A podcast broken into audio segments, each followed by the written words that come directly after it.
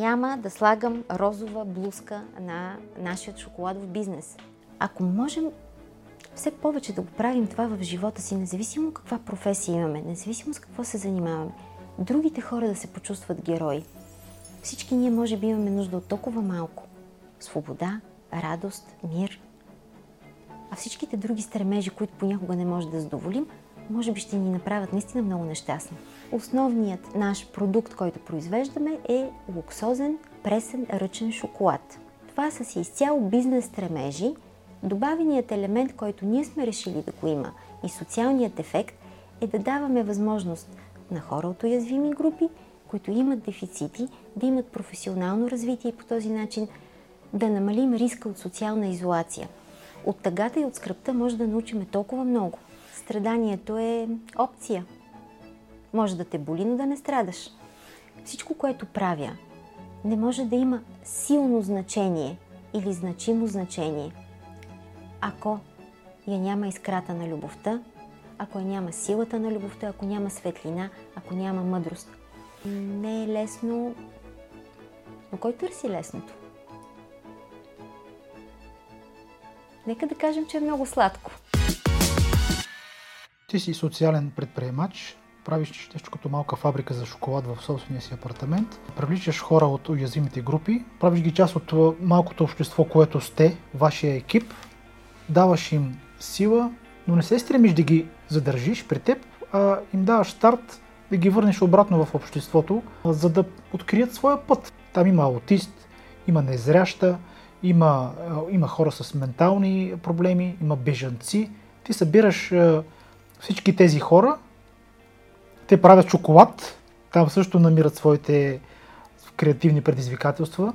Даваш им свободен полет да тръгнат в посока, която те искат. Защо не ги държиш при себе си? Нали, това е една от полярностите спрямо корпоративният бизнес, където имаме всякакви стимули да задържаме, да развиваме таланти. Никога не съм се стремила към това и никога не съм искала аз да давам. Когато давам, отивам на доброволчески мероприятия. Аз съм доброволец. В работата мисля, че не давам нищо.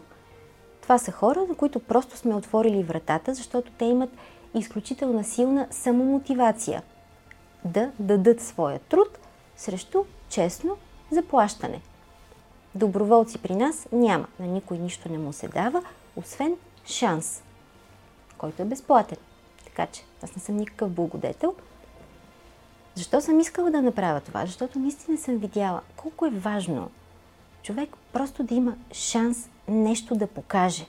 Защото вярвам, че във всички нас има това семенце на таланти, които могат да се проявят само в някаква дадена ситуация. А защо точно към хора от уязвими групи? Просто защото вярвам, че обществото ни може да е много по-силно, когато всички сме единни, когато има риск от изключване на хора, които са различни от нас, които си мислиме, че нямаме увреждане. Да, така сме се родили, но всеки може да се случи утре да бъде различен. И ментално, и емоционално, и физически. Има хора, които са се родили такива, но те имат равни права. Това е записано в Конституцията ни, в много други законови норми в света. Но равни права какво значи? Значи те имат право и на работа. Аз мятам, че чрез професията си ние се изявяваме като личности.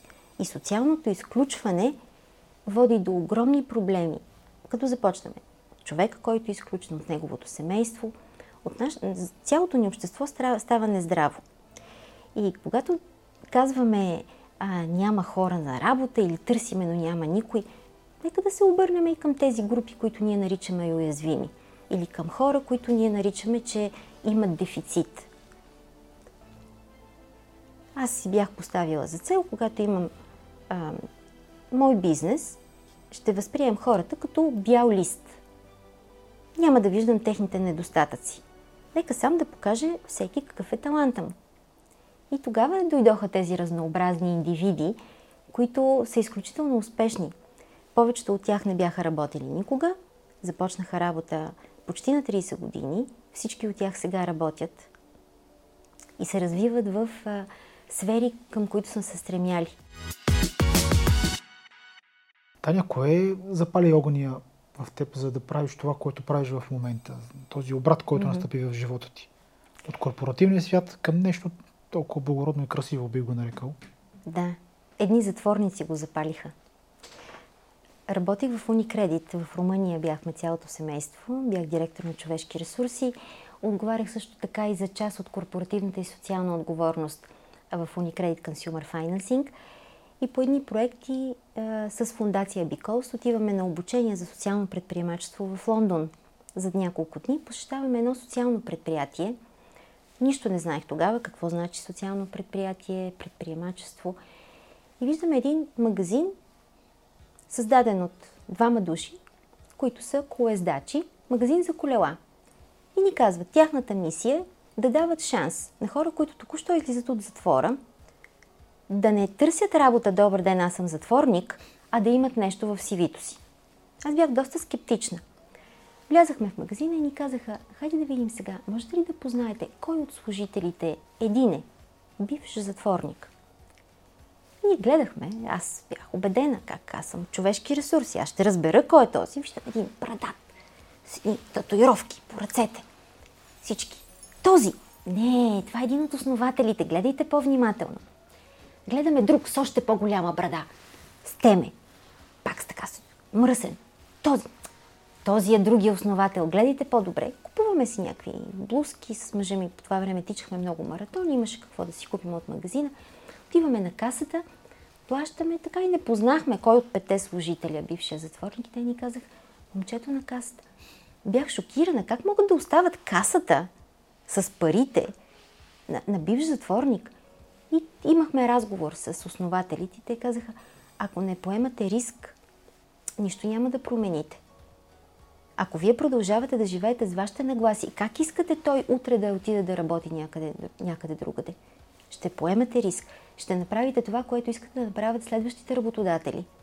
Значи, оттам се научих. Възприемаш го като бяла дъска. Това е твоя риск. Може да се получи, може и да не се получи.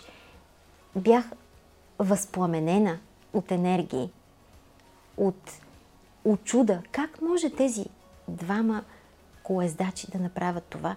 Тогава ги попитахме, колко души са минали през вашето магазинче? Те казаха, за 7 години, 8 души, всички те работят някъде. За мен те бяха най-големите герои, великани. В моите представи тогава си казах, какво правя аз цял ден? Мисля, че огъня, който започна да гори в мен. И, разбира се, предприемаческия ми дух, но желанието наистина да видя аз мога ли да направя нещо такова? Без въобще да го наричам успех. Имах желание аз да поема риска. Днес как измерваш успеха? С какво се промени дефиницията за успех от преди? Таня в корпоративния свят и Таня, която се занимава с това, което се занимава. Аз не знам дали много се е променила дефиницията ми за успех. Винаги съм много щастлива, когато постигна нещо, към което съм се стремяла. По-скоро мисля, че се научи да моделирам моите стремежи. Към какво се стремя, какво искам. Едно е сигурно, аз си казвам, аз мога. Мога да постигна всичко. Уверена съм, че когато мислите ми са правилни, мисълта ми е бистра и сърцето ми е силно за това, което е за добро, аз ще го постигна. Ако не го постигна, то значи не е било Божията воля. Разочарованията ми от неуспех най-често са, когато нещо аз не съм направила, както смятам, че е трябвало да направя. Измервам успеха с успехите на моите колеги, с колективният успех. И това ми носи най-голяма радост. Кой беше последният ти успех и с кого го постигна? Има два успеха от последните няколко месеца, с които изключително много се гордея, съм много щастлива. Това са на две мои колежки от социалното предприятие, което ръководя. Цвети, която започна през 2018 година да работи при нас, е отново шампион в Олимпийските игри в Берлин тази година, Special Olympics. Тя се върна с 2 медала, сребърен и бронзов. И на второ място в националният ни отбор по конна езда. Да, само да уточним, че тя е част от уязвимите групи в нашето общество. Точно така. Някой ще попита, защо аз трябва да се гордея с нейния успех. Какво толкова? Да, защото Цвети е от уязвимите групи. Тя е клиент на Дневния център на Светът на Мария, който е център за хора с интелектуални затруднения.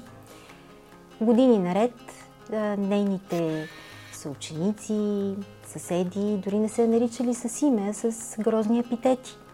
Но тя е намерила подкрепа и ние просто отворихме вратата си тя да има професионално развитие при нас. Заедно се учихме, заедно се подкрепяхме на работното място и аз всъщност научих от нея какво е ред и дисциплина. А тя казва, че е научила ред и дисциплина от работното си място. И когато преди 4 години в Абу-Даби спечели отново златен, бронзов и сребърен медал, а тя тогава гордо заявяваше, че този успех е защото се е научила на работното си място.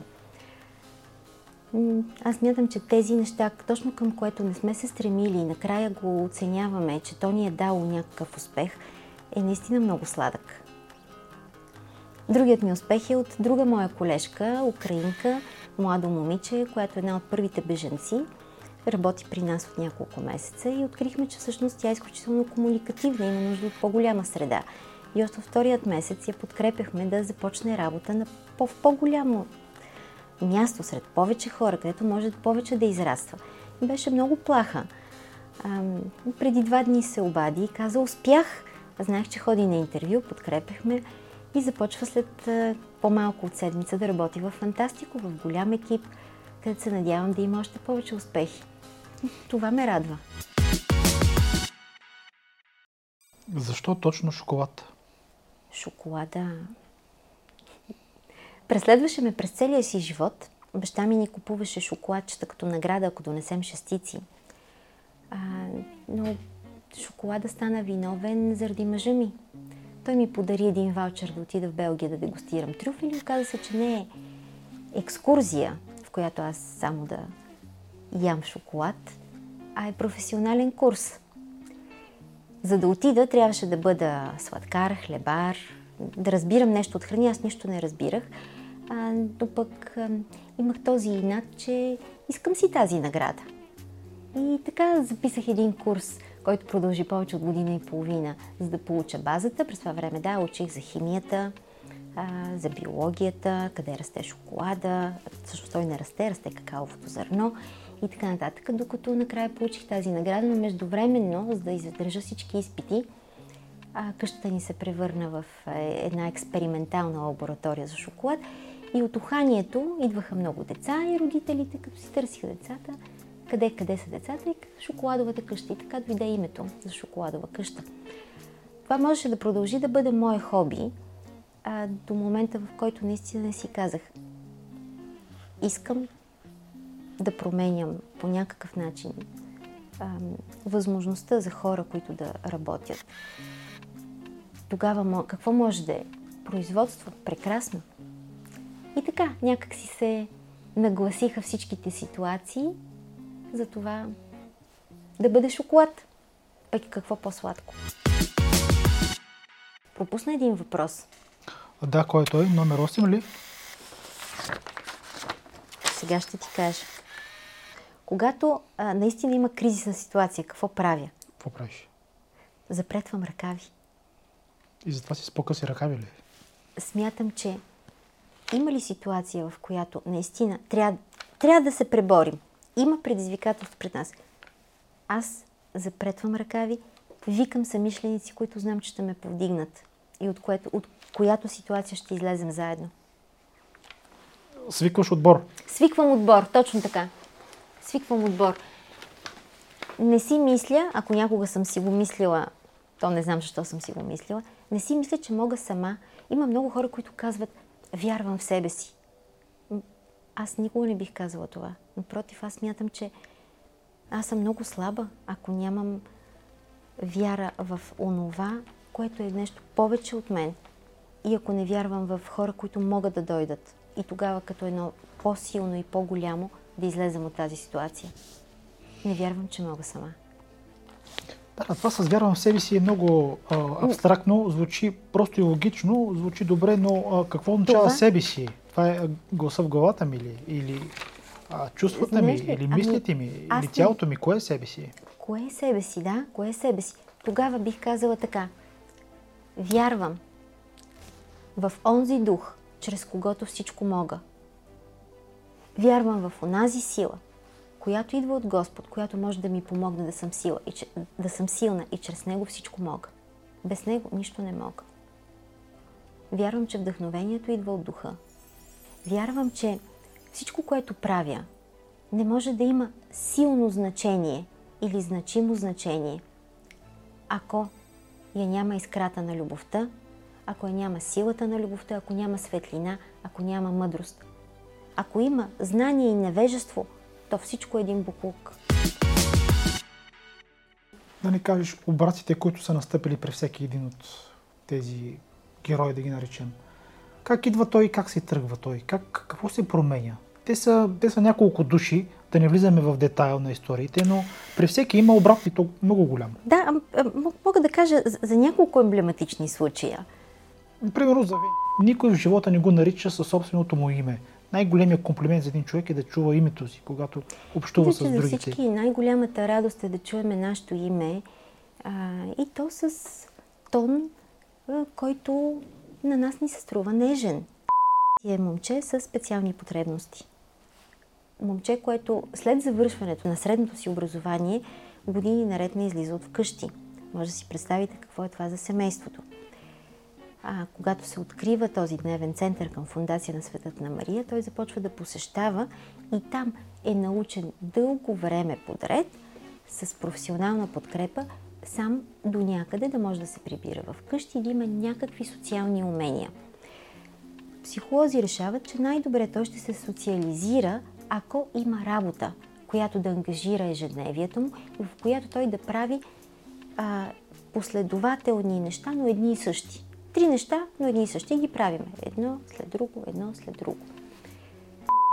Беше първият назначен от нас, клиент на Светът на Мария, където беше обучен единствено да чисти. И чистеше перфектно. На 6-тия месец той просто хвърли един ден метлата или там с каквото почистваше и каза: аз също искам да мога да правя тези трюфели.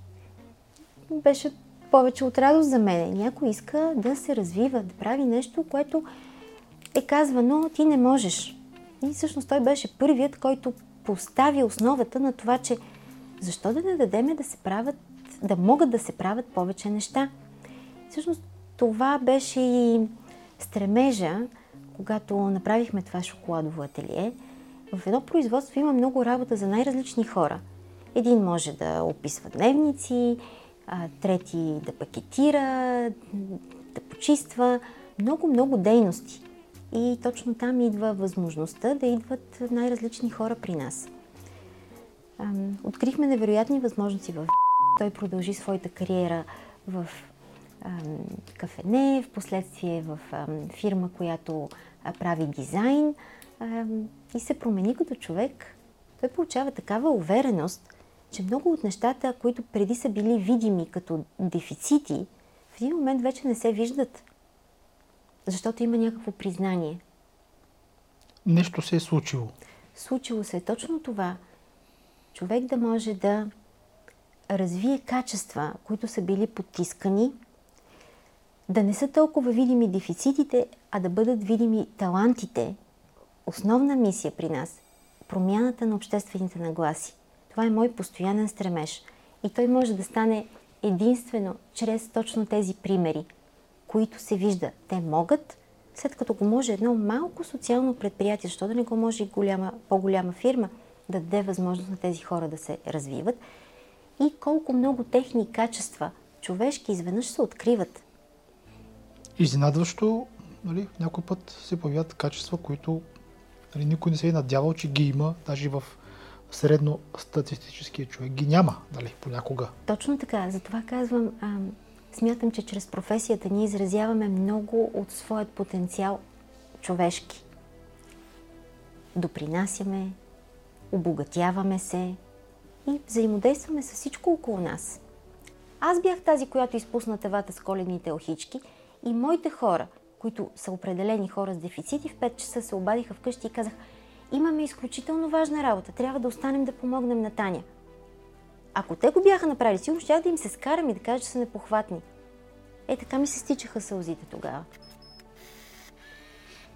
Но ти имаш шанса да контактуваш с хора с много различно светоусещане, да разбереш, че и то може да съществува, да разбереш, че когато в край на работния ден, преди Коледа, ти цялата продукция я унищожиш, а твоите подчинени няма да правят физиономии, напротив, ще го отиграят все едно се е случило нещо съвсем нормално и по съвсем естествен начин те ще запретнат ръкави и всичко това, което ти си унищожила заради твоята непохватност, те ще го възстановят.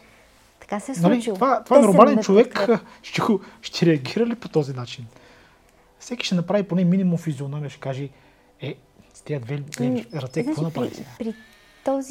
При тези колеги, които аз имам в социалното предприятие, има една детска невинност и възприемането на много ситуации толкова естествено, че все едно няма упрек. Щупило се. Добре, хайде да направим нещо заедно. Тоест, това детинско и готовност, нали, спокойно, не плачи, ще хвана за ръка и нещата ще се оправят, много трудно мисля, че може да се намери в много, особено в бизнеса, където има огромни съревнования. Там дори мисля, че сме поощрявани да не показваме емоциите си. Някак си ние трябва да показваме, че сме само силни. Ама как ще сме само силни? Все едно всеки ден може ли само радост да има? Да, аз искам да нося радост. Това е и в мотото, пише го на опаковките на нашите кутии. Но това не може да съществува в живота, да има само радост. От тъгата и от скръбта може да научим толкова много. Ако я виждаме често, ако се стремим към това, да видим какво е онова нещо, което е тъмнина, какво е онова, което ни носи болка. Как тогава може да превърнем това нещо или да се стремим да го превърнем към светлина, без страх, без тъмнина? Смятам, че двигателя на всичко това е силата на човешкия дух. Любовта към онова, което може да ни направи по-добри. Ако имаме стремеж, ние да бъдем по-добри. Това поне е моят стремеж. Аз не искам да се харесвам на всички. Нито вярвам, че всичко това, което правя, е най-доброто. Със сигурност някой може да го прави по-добре от мен. Но аз се надявам, че примерът, който даваме ние, дори е много малък. Може ефектът да е много малък. Много други хора могат да се вдъхновят от това. Може дори за един ден да се почувстват толкова ценени, толкова важни. Това се случва на Плевенския маратон, например. Там даваме специален крос за деца с физически и интелектуални затруднения и с физически увреждания. Те за един ден се чувстват герои. Както казва една ветеранка, каза, на старта всички сме равни, накрая всички сме победители. Ако можем все повече да го правим това в живота си, независимо каква професия имаме, независимо с какво се занимаваме, другите хора да се почувстват герои. И това, че няма какво толкова много да делим. Всички ние може би имаме нужда от толкова малко. Свобода, радост, мир. А всичките други стремежи, които понякога не може да задоволим, може би ще ни направят наистина много нещастни. Ако имаме и шоколад, още по-добре. Да, това с шоколада е много метафорично, нали, свързано с твоя избор и твоя живот и това всичко, което правиш. Нали, шоколада, сладостта на живота, която можем да я намерим на невероятни места. А това ли е твоята мисия, да направиш другия герой, да се почувства герой? Особено хора, които са много далеч от този шанс. Не знам дали съм си го поставила като мисия. Ако се получава, много се радвам. Аз се стремя да имам хармония в моя живот. Ако всички тези други неща стават с лекота, прекрасно. Значи постигам моята хармония. Аз се чувствам по-добре, когато нещата около мен са по-добре. Ако имам съседи, които са във война, аз се страхувам. Така че ако имам и съседи, които живеят по-добре, метафорично казано, ако хората около мен, ако може един друг да се подкрепяме, прекрасно. В моите най-тежки моменти аз съм имала подкрепа от приятели, от семейство, които не съм вярвала, че могат да застанат до мен. Ралица, която също започна при нас 2018 година, незрящо момиче с прекрасно образование, завършва американистика в Холандия и в България пише магистратурата си с перфектен испански, с много интереси. Започна при нас работа и беше немислимо как може едно незрящо момиче да работи в производство. След като се съобразихме с всички законови изисквания, не само тя беше човек, който започна по технология да рисува бомбони, които и до днес учиме следващите си колеги, откри изцяло нов модел на бизнеса, направейки на дегустация. Много беше трудно да си помислим въобще, че тя може да работи в по-голяма бизнес среда, където сме пробили много пъти, но вратите не бяха много добре отворени, освен в един тъмен ресторант Тенебрис, емблематичен, където тя работеше вечер като сервитьор. Докато не се появи възможността да работи в голяма американска компания фармацевтична, в бек-офиса, където беше прията изключително добре. Едно от първите условия беше тя да има трудов стаж. Това го имаше при нас. Ето това е още един емблематичен пример за успеха на това. Какво значи само да отворим вратата си? И талантите сами се развиват. Ралица вече е менеджер, има подчинени. А Цвети, олимпийският ни шампион. Между другото, не си мислете, че е лесно да работиш с олимпийски шампион. Тя е изключително взискателна. Често на мен ми дава задачи. Но тя пък казва, че не иска да отиде на друго място, иска да работи до пенсия. Така че в следващите 50 години очаквайте тя да ви обслужи, ако случайно дойдете при нас. Не пропускаме да сме заедно на събития в корпорации, в фирми, в много посолства сме ходили. И точно смятам, че това е силата на социалното предприемачество, което показва как могат да се променят обществените нагласи. Когато видят тези хора, които преди време са били без самочувствие, унили, изведнъж те са героите, защото те могат толкова много неща, които години наред са им казвали не, ти не можеш. Аз също трябваше да се обучавам. Не си мислете, че аз изведнъж станах успешен социален предприемач. В никакъв случай. Аз продължавам да получавам менторска подкрепа за това как наистина трябва да работя с такива хора, за да могат те да просперират. И бизнеса ни да просперира. Добре, Таня, каква е цената, която плащаш за това, което правиш? На твой стол са сядали предприемачи, които то не е влизало в записа, но аз им задам този въпрос. Каква е цената? Каква е обратната страна на медала? И те казват, да, аз съм много успешен това, което правя, но в момента семейството ми се разпада. Значи, аз казах, че измерваме успеха по успеха на нашите хора. Да, успеха е и в края на годината в нашия баланс. Как е? Защото ако сме на минус, няма никакъв успех.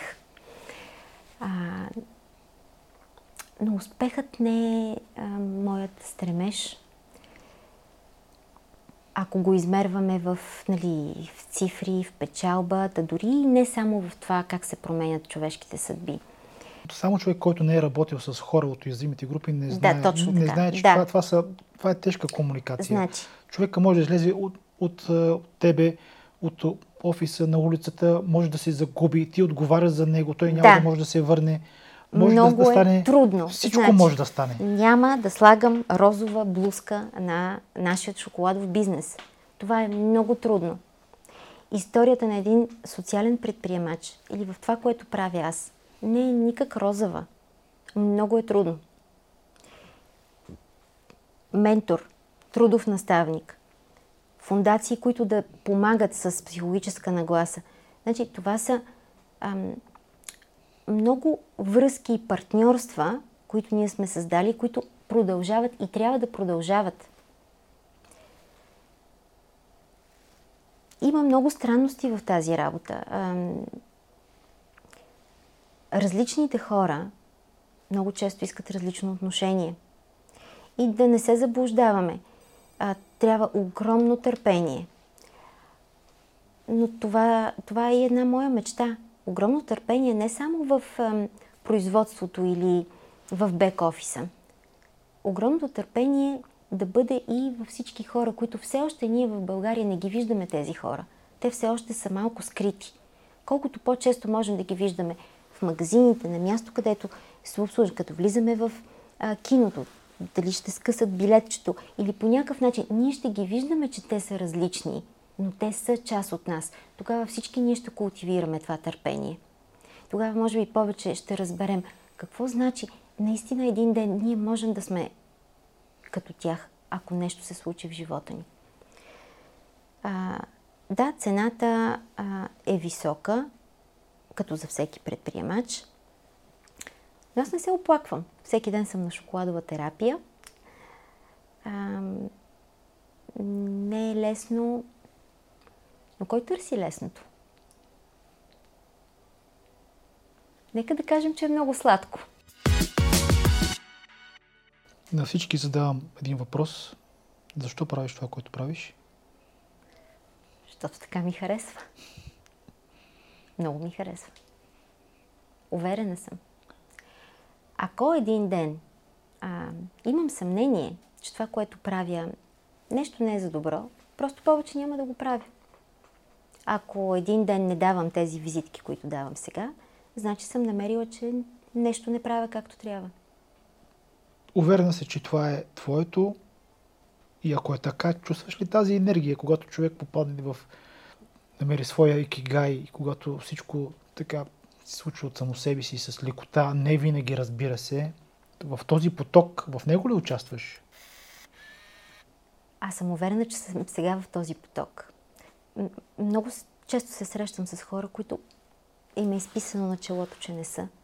Тогава си казвам, ако аз един ден си видя, че изглеждам така, значи трябва да променя нещо. Понеже не исках да пропусна някой, съм приготвила първият списък от 9 души.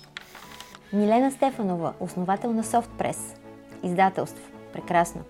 Деси Еленкова от Евроинс, Николай Рашков, бизнес девелопър в Юроспид, Иван Армянов от Тангра.